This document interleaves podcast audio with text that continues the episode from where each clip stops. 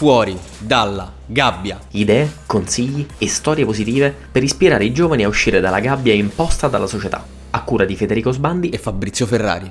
Amici e amiche del podcast Fuori dalla gabbia, ben trovati. Oggi parliamo di un altro tema generale che però a sua volta, come l'ultima volta che abbiamo parlato di OnlyFans, che tutto sommato è un tema dominante ma riguarda anche il digitale, anche stavolta tocchiamo un tema che un pochino riguarda l'attualità. Perché perché c'è stato Sanremo. Tutto sommato, poi chiederò anche al socio che ne pensa, ma dal mio punto di vista, sti cazzi di Sanremo, ma utilizziamo Sanremo come scamotage per parlare della musica. E in particolare di come la musica, in molte fasi della vita, tutto sommato, rappresenti un po' lo specchio delle nostre emozioni e quanto in realtà possa essere impattante su quello che è il nostro modo di vivere. Quindi io parto da una domanda super generica, che tra l'altro mi interessa perché non so la risposta, ed è, grande socio, se tu dovessi eh, raccontare l'evoluzione dei tuoi gusti musicali, da quando eri pischello a oggi, che fotografia scatteresti? Intanto ciao a tutti ragazzi e comunque confermo lo sti cazzi per Sanremo anch'io, eh, solo che tu sei più fortunato di me perché vivi a Londra, quindi la, la, settimana di Sanremo a te impatta minimamente, mentre io purtroppo me la subisco stando tra l'altro a Genova, quindi ancora più vicino a Sanremo. Detto questo, la mia musica mh, parli in generale, cioè i, miei, cioè i complessi che ho ascoltato o come generi? I generi, i, i generi. generi. I generi. Allora, diciamo che io spazio molto e forse questa è una delle cose positive per come vedo la musica, cioè nel senso non ho uh, preferenze estreme, però ti posso dire che comunque essendo cresciuto tra Blink 182 System of a Down eh, e, e, poi la techno, diciamo che mm, ho come dire un gusto musicale che va per la maggiore sui, come dire, sulla potenza, mettiamola così, su un qualcosa comunque di, di far casino. Perché comunque sai ti tiene sempre attiva anche magari mentre ti alleni. Non so tu per esempio su quando ti alleni che musica ascolti di solito allora, sicuramente la musica techno perché è tutto sommato quella più energica, quella che mi dà ritmo. E devo dire che anche su alcune piccole attività lavorative, soprattutto quelle molto, mettiamola così, ripetitive e automatiche, tipo che ne so, devo compilare un file Excel, devo fare una cosa in cui sospendo la parte creativa e devo solo fare, anche lì la musica techno mi dà ritmo, quindi immagino sia lo stesso anche per te, specie quando ti alleni.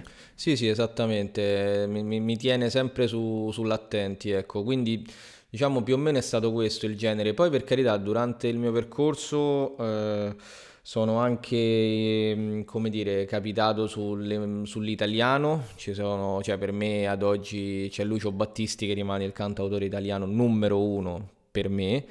E, e, poi però la, la, cosa folle è che il secondo è Fabri Fibra, quindi poi si apre un contesto tra rap e, e musica italiana di un certo livello. Questo più o meno è il mio impatto che ho avuto da qui ad oggi. Io da quello che mi ricordo, tra l'altro, io e te abbiamo gusti molto simili in quanto a musica e quindi magari aggiornaci anche tu sui tuoi gusti musicali durante il tuo percorso di vita.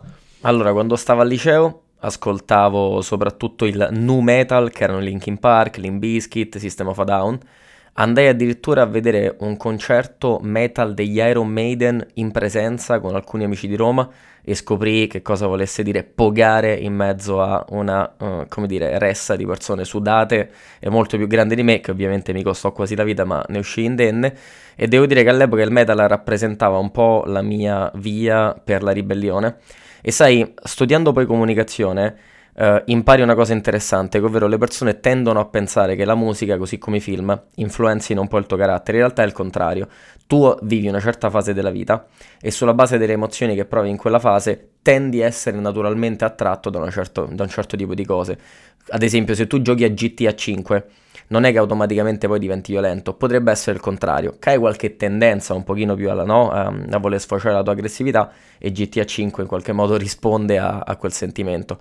Quindi, liceo, sicuramente metal. La domanda è come siamo arrivati alla musica techno e forse perché? Allora io eh, come mm, diciamo lancio uno scoop, eh, praticamente ho scoperto la techno grazie a te nel senso, ascoltai per puro caso in una serata mm, a Gallipoli una, appunto un DJ techno, però sai, a Gallipoli è, è, una cosa. Poi quando tornammo a Roma ti parlai di questa esperienza fatta e tu praticamente come Virgilio, mi ha detto ok, allora un- una sera verrai con me e da lì io scoprì il mondo techno e ad oggi è, è- effettivamente un genere non- di cui non posso fare a meno sostanzialmente. Allora probabilmente ci ha pescato nel momento della fase di vita giusta in cui eravamo già un po' carichi, le cose stavano andando bene, in generale cercavamo magari emozioni veloci, sia per ragioni di divertimento, sia per ragioni di lavoro, sia per ragioni di sport e la Tecno in qualche modo ha risposto a questo nostro sentimento. Tra l'altro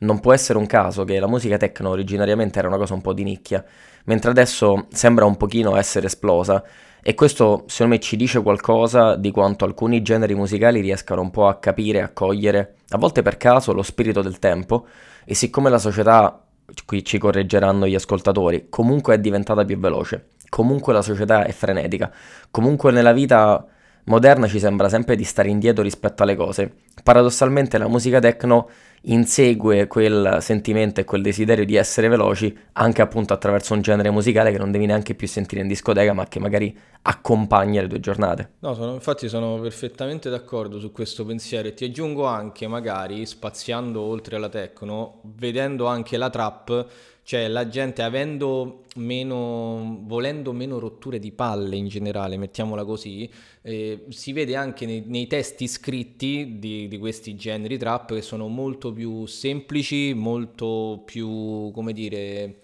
di facile comprensione, mettiamola così, però lasciando sempre uno spazio per un beat, cioè quantomeno il beat deve essere interessante sostanzialmente. Infatti non può essere un caso che eh, i principali trapper qui a Londra si chiamano i driller, scritto D-R-I-L-L, i driller, cioè quelli che trapanano se uno facesse la traduzione letterale, mm, ti dicono che una volta che hanno trovato il beat, la cosa fondamentale poi spesso è anche aggiungerci il video. Perché? Perché in una società visuale come la nostra, se io non metto anche un bel video, non aggiungo quell'elemento di fascinazione che però spesso fa diventare virali i video delle canzoni e quindi a loro volta anche le canzoni stesse.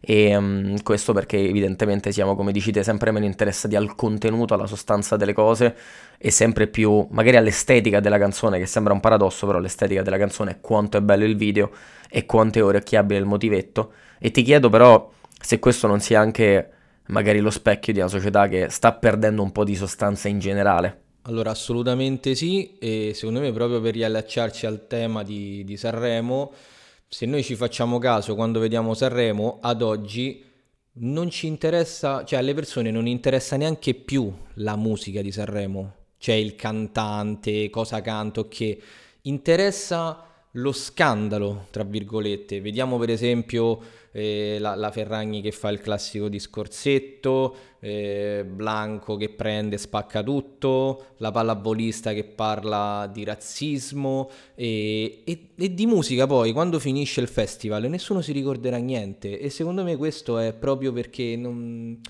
non- alla società moderna non interessano molto più i concetti di una volta, le musiche vere di una volta, scritte soprattutto con il cuore, piuttosto perché la devo scrivere, perché devo andare primo su Spotify, se no è un problema. Tra l'altro un altro indicatore di questa, chiamiamola superficialità nell'approccio alla musica, è il fatto che se tu vai, questo è un esperimento sociale che un giorno dovremo fare, se tu vai in un liceo e fai sentire una serie di canzoni, quelle che eh, compaiono come trend su TikTok e negli Instagram Reels, sono sicuro che molti ragazzi le riconoscerebbero, nel senso che direbbero aspetta, questa è la canzone di TikTok. Se poi tu gli chiedessi ma tu sai effettivamente di chi è, magari non saprebbero dare una risposta perché l'hanno sentita talmente tanto in quei 15-20 secondi di stacchetto tra un video e l'altro, o meglio all'interno di un video, che effettivamente hanno perso il- la dimensione d'insieme. Ti faccio una- un paragone assurdo. Di recente ho visto un'intervista a Pietro Sermonti, che è l'attore di Boris, e praticamente lui spiega che le nuove generazioni erano abituate a conoscerlo attraverso i meme, ma non sapevano che lui fosse l'attore di Boris. Cioè sapevano semplicemente che aveva detto delle frasi simpatiche che in delle gif di 15 secondi aveva fatto una battuta, ma gli mancava il contesto. E forse è la stessa cosa con la musica. Assolutamente, ma tra l'altro ti riferisci all'intervista a Tintoria? Proprio lei che è Mamma geniale, mia. è geniale. E dice moltissimo dei romani. Madonna, Sì, molto, esatto, cioè io là ho rivisto proprio in alcuni versi il me giovane, perché comunque parla di quando lui giocava a pallone, comunque frequenta, frequentava la zona nostra sostanzialmente e comunque cioè, sta quell'ora e mezza lì e le, cioè, a me mi ha levato la vita, cioè, ha fatto un'intervista, forse una delle più belle a Tintoria. E, e infatti si vede anche con, con, quanta semplicità lui racconta poi la, appunto la semplicità delle persone, e il fatto di, di magari quando gli dicevano pure ma mi rifai la battuta, cioè perché loro ormai si erano ricordati quella cosa là e magari tutto il resto non contava e magari ci rimanevano anche male quando lui non se la ricordava perché quello è il personaggio. Poi c'è anche il Pietro Sermonti fuori da quel personaggio. Lui la definiva la memizzazione del suo personaggio in Boris, cioè che tutto è diventato un meme. E tutto sommato la stessa cosa è diventata con la musica. E um, mi viene in mente una cosa. Allora, visto che ci piace comunque dare no, spesso dei consigli o comunque delle chiavi di lettura, perché tutto sommato non siamo qui per parlare solo di noi, ma anche di provare no, a decostruire alcuni, alcuni concetti, alcuni modi di vedere il mondo. A me viene in mente un consiglio da dare alle persone che riguarda la musica. Uh, mi è capitato nel 2018 di avere una fase un po' così, un po' noiosa della mia vita, in cui ero um, in caffeina, in un'agenzia di comunicazione, vivevo a Parma, che era una città molto piccola, e mi rendevo conto che ero entrato in un loop musicale perché ascoltavo musica molto negativa di alcuni rapper, in particolare americani, molto oscuri, i loro testi erano molto oscuri, e non mi rendevo conto che sentire quella musica quando andavo e tornavo dal lavoro era come se giorno dopo giorno mi stava un po' buttando giù. Allora ho provato a fare un esperimento. Ho ripreso dal, dal mio PC della vecchia musica che ascoltavo a San Francisco, che era un'epoca in cui invece volavo altissimo. E anche solo dopo una settimana che ascoltavo musica super positiva, il mio umore un pochino è cominciato a cambiare. Quindi, umile consiglio è che se vi ritrovate in una fase di loop in cui ascoltate musica depressa perché vi sentite depressi, so che necessariamente non c'è la scienza a spalleggiare quello che sto per dire, però anche solo cambiare un pochino il timbro, il tono emotivo delle cose che ascoltate, oh regà, potrebbe cambiarvi l'umore perché come per le cose che sentite, l'audio, le parole, cioè riportate la vostra mente su un nuovo territorio. Quindi questa è la mia umile esperienza. Te socio, pensando alla musica, e pensando alle persone che ci ascoltano, immaginiamo giovani ma non solo. Quale può essere una chiave di lettura, un approccio, un consiglio, qualcosa che vorresti dare per lasciare qualcosa alle persone? Allora, secondo me eh, il consiglio che posso dare, che su di me ha funzionato benissimo, è innanzitutto non fissarsi con un genere o con un cantante a stecca. Cioè, possibilmente spaziare eh, più generi, più artisti e perché vi rendete conto che la musica è talmente tanta che prima di tutto non farete mai in tempo, forse nella vostra vita, a sapere e conoscere tutte, tutti i cantanti. Però questo vi darà modo di spaziare e vi renderete conto che forse eh, oltre a, quel, a, quell'artista che vi piace tanto ce n'è un altro simile, oppure vi renderete conto che esiste un genere che non avete mai scoperto. Quindi il mio consiglio che posso dare è di, di, di ecco, spaziare il più possibile con la musica e con i generi musicali. Non deve essere una forzatura, nel senso che non è che potete andare su YouTube e scrivete musica a caso, perché anzi lì secondo me c'è l'effetto contrario, perché come parte una canzone che non vi piace prendete e skippate. Potrebbe succedere con l'aiuto de, di, di, Spotify, per esempio, che di solito quando voi create una playlist poi vi, vi, fa, come dire, non sempre, ma spesso accade che vi aggancia una, un'altra musica e un'altra cosa simile a quello che state ascoltando. Quindi variate e per concludere ti vengo in tuo supporto in merito al fatto che dicevi della musica che rende positività e praticamente c'è uno studio in realtà di non mi ricordo quale università dove hanno messo due piante, ad una hanno fatto ascoltare solo musica positiva tipo classica e così via e cresceva molto bene. L'altra invece hanno fatto ascoltare tipo eh, dark, metal oscuro e così via e in realtà faceva molta fatica a crescere. Oh, pazzesco. Allora chiudiamo con questa parentesi scientifica con il gol in rovesciata al 90 minuto del socio. Speriamo che questa puntata vi abbia interessato. Se, senti- se volevate sentire l'analisi critica di Sanremo, non era questo il podcast giusto. Un bacio e un abbraccio. Ciao a tutti ragazzi.